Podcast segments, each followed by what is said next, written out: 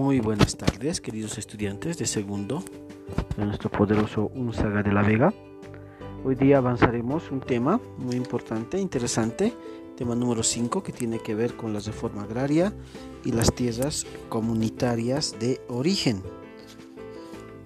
Para lo cual es importante conocer aspectos uh, generales como que, por ejemplo, sabían que la tierra para algunos es un objeto y para otros es un sujeto. Para los um, europeos lo consideran como un objeto, algo que se usa, y para nosotros, como para nuestros originarios indígenas, es un sujeto, alguien que tiene vida, y que se refleja en la Pachamama. ¿Sabías que el presidente Melgarejo arbitrariamente implementó un decreto ley con el que se despojaba a los indígenas originarios de sus tierras, allá por 1863 aproximadamente. Eh, ¿Sabían chicos que antes de que en nuestro país se produzca una revolución, el año 1952, el 92% de las tierras de las tierras cultivables estaban en manos de los acaudalados, de los hacendados, de los terratenientes y no cumplían una función económica para el país. Solo unos pocos se beneficiaban de, esa, de esas grandes extensiones de tierras. Entonces vayamos viendo, um, por ejemplo, qué significa tener la tierra, tenencia de tierra. La tenencia de tierra en Bolivia desde la colonia, pasando por la república, ha sido un verdadero problema para unos más que para otros. Para el indígena, por ejemplo, el cual ha sido explotado, sometido y arrebatado sistemáticamente de sus tierras. Las tierras para unos es un objeto, para quienes tienen la mentalidad antropocentrista, que creen que son uh, una raza superior, los europeos, con esa mentalidad la tierra puede ser sometida, puede ser comercializada. Esta mentalidad tiene origen europeo y fue reproducida por los, por los colonizadores españoles y una vez fundada la república por los neocolonizadores, que eran los hijos de los españoles, o sea, los criollos y mestizos. Los nuevos amos de la administración de nuestro estado, en nuestro país, gran parte de nuestra historia. La tierra es un sujeto. Para quienes tienen la mentalidad cosmocentrista, aymaras, quechuas, tihuanacotas, según esta mentalidad, la tierra es sagrada, imposible de someter a un proceso de comercialización. La tierra es como la mamá, la que te da, la que te viste, la que te abriga, la que te cobija. Entonces nuestros indígenas originarios de la Yala y de Bolivia, para ellos la tierra no es simplemente tierra, sino es la madre tierra, la Pachamama. Estas dos formas de pensar sobre la tierra han sido origen de debate del Estado colonial y del Estado republicano. Actualmente estas dos formas de pensar tienen todavía vigencia.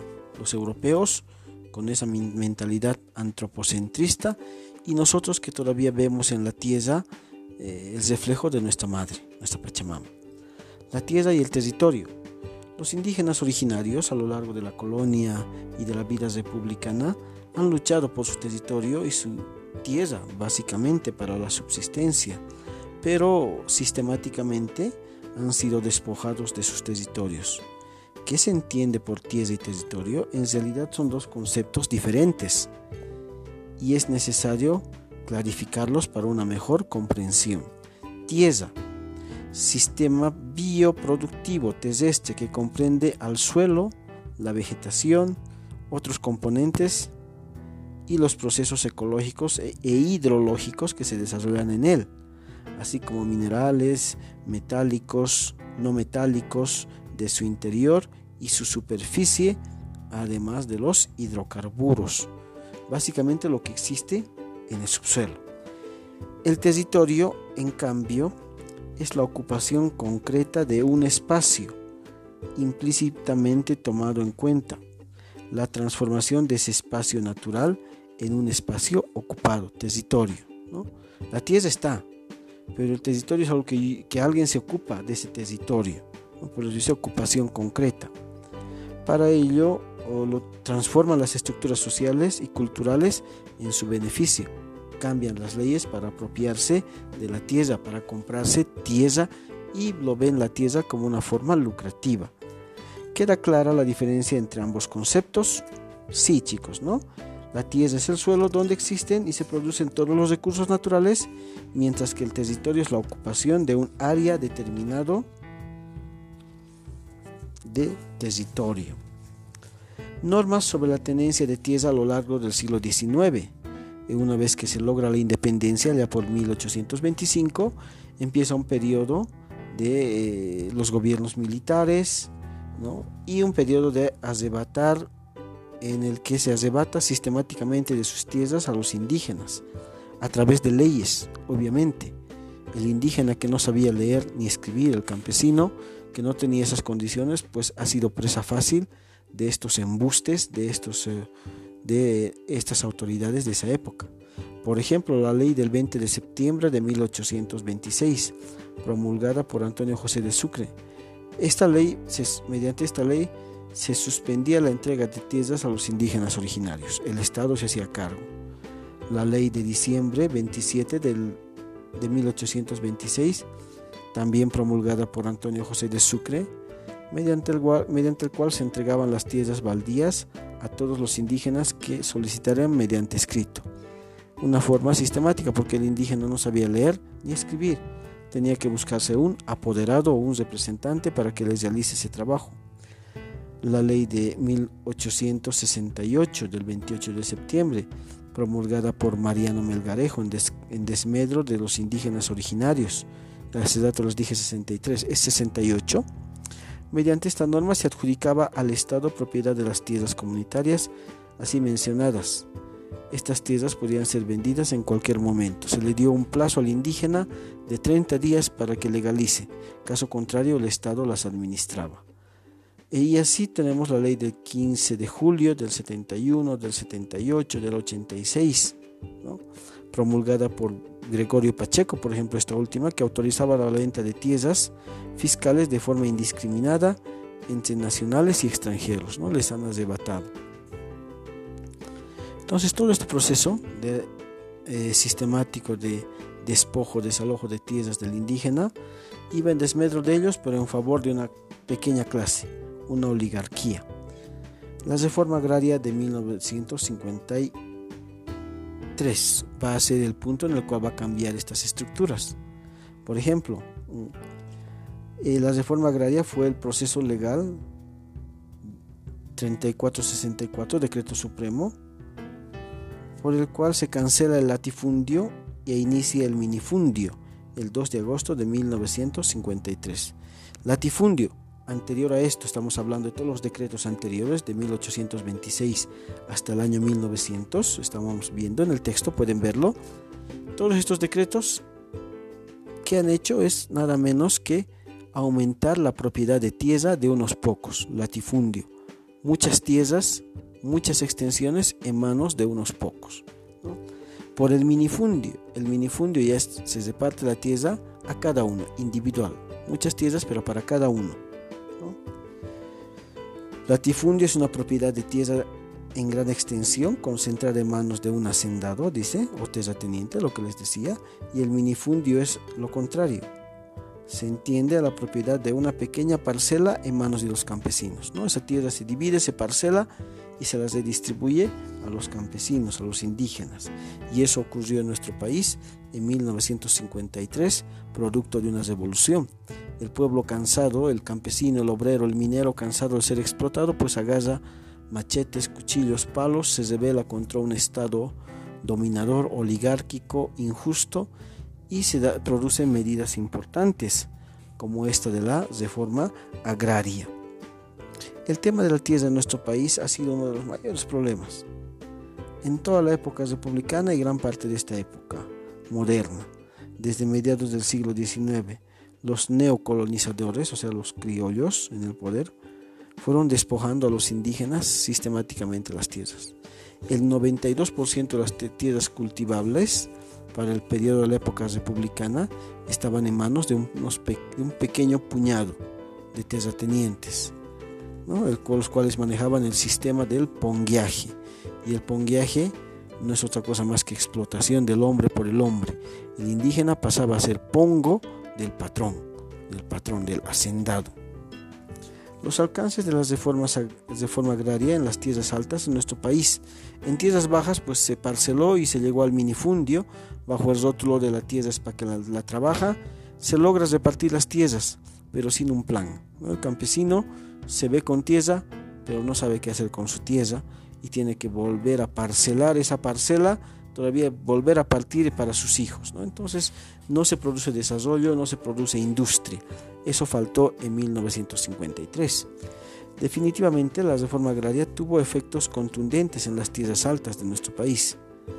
Concretamente en la zona andina sí, se suprimieron el pongueaje, el abuso, se reparten las tierras bajo el rótulo de que la tierra es de quien la trabaja pero se instala solamente ese minifundio y el campesino, como les dije, queda con tierra, pero sin herramienta.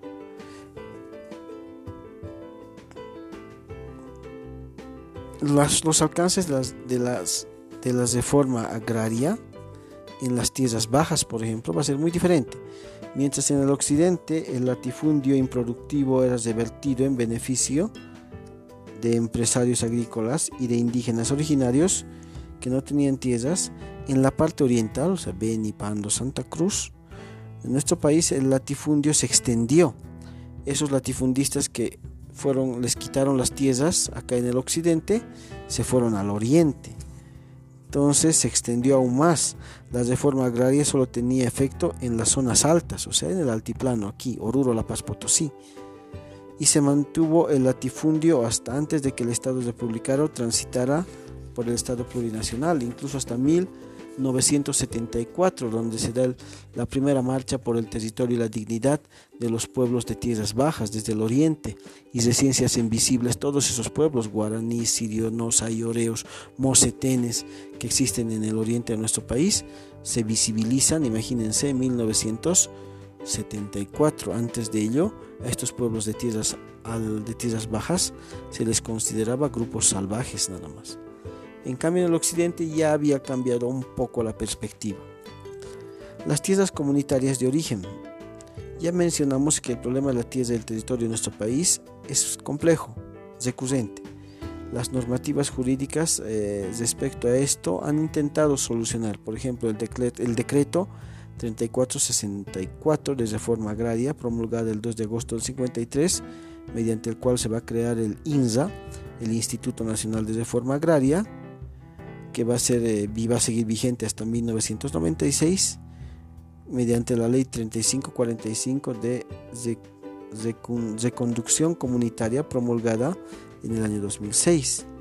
Esta ley reconoce a las tierras comunitarias de, origen. Es precisamente la ley INSAP que los reconoce. Para que este reconocimiento quede efecto, los indígenas originarios, particularmente del Oriente, se movilizaron en sucesivas marchas, exigiendo al gobierno sus derechos sobre las tierras y el territorio. De ese modo, el concepto de las tierras comunitarias de origen ingresó en la ley INSA antes que se promulgue. ¿Y qué son estas tierras comunitarias de origen? Las tierras comunitarias de, de origen, o TECOS, son grandes espacios geográficos que constituyen el hábitat de comunidades y pueblos indígena originarios a los cuales han tenido acceso tradicionalmente hace miles de años, ¿no? De modo que estas tierras comunitarias de origen en sus características según la ley INSA son inajenables, indivisibles, irreversibles e imprescriptibles, ¿no? No se pueden dividir, no se puede vender inajenables, eh, irreversibles, no pueden pasar al Estado ni a alguna propiedad privada, e imprescriptibles, no prescribe, es de por vida. Entonces eso pasó, ¿se acuerdan? En el Tibnis, cuando quisieron construir una carretera, era parte de sus tierras comunidades de origen, de los pueblos que habitaban ahí. Entonces ellos tenían todo el derecho de decidir si, si va o no va esa carretera. Por último, el hecho que la ley INSA haya conocido la existencia de las tierras comunitarias de origen es un verdadero avance de las naciones y pueblos indígenas originarios en su demanda sobre las tierras y el territorio. Es muy importante tomar en cuenta que son estas luchas indígenas que todo este proceso de luchas indígenas comenzó la demanda por las autonomías y no en los grupos privilegiados del Oriente que terminaron usurpando dicha demanda en el tránsito del Estado republicano al Estado plurinacional. Este es un debate más político, ¿no? Pero en sí todas estas aspiraciones, todas esta, este reconocimiento que legalmente merecen los pueblos indígenas originarios, porque ellos siempre han sido dueños de estas tierras, han sido parte de ellas, es parte de, su, de sus tierras comunitarias de origen, pues es necesario que nuestra nueva constitución las reconozca y en efecto las reconoce. Hoy en día están amparados por la nueva constitución y por eso sus tierras comunitarias de origen son indivisibles, imprescriptibles, no pueden enajenarse. ¿También chicos? Con esto terminaríamos esta parte del tema, que tiene que ver básicamente con la tierra y la tenencia de la tierra.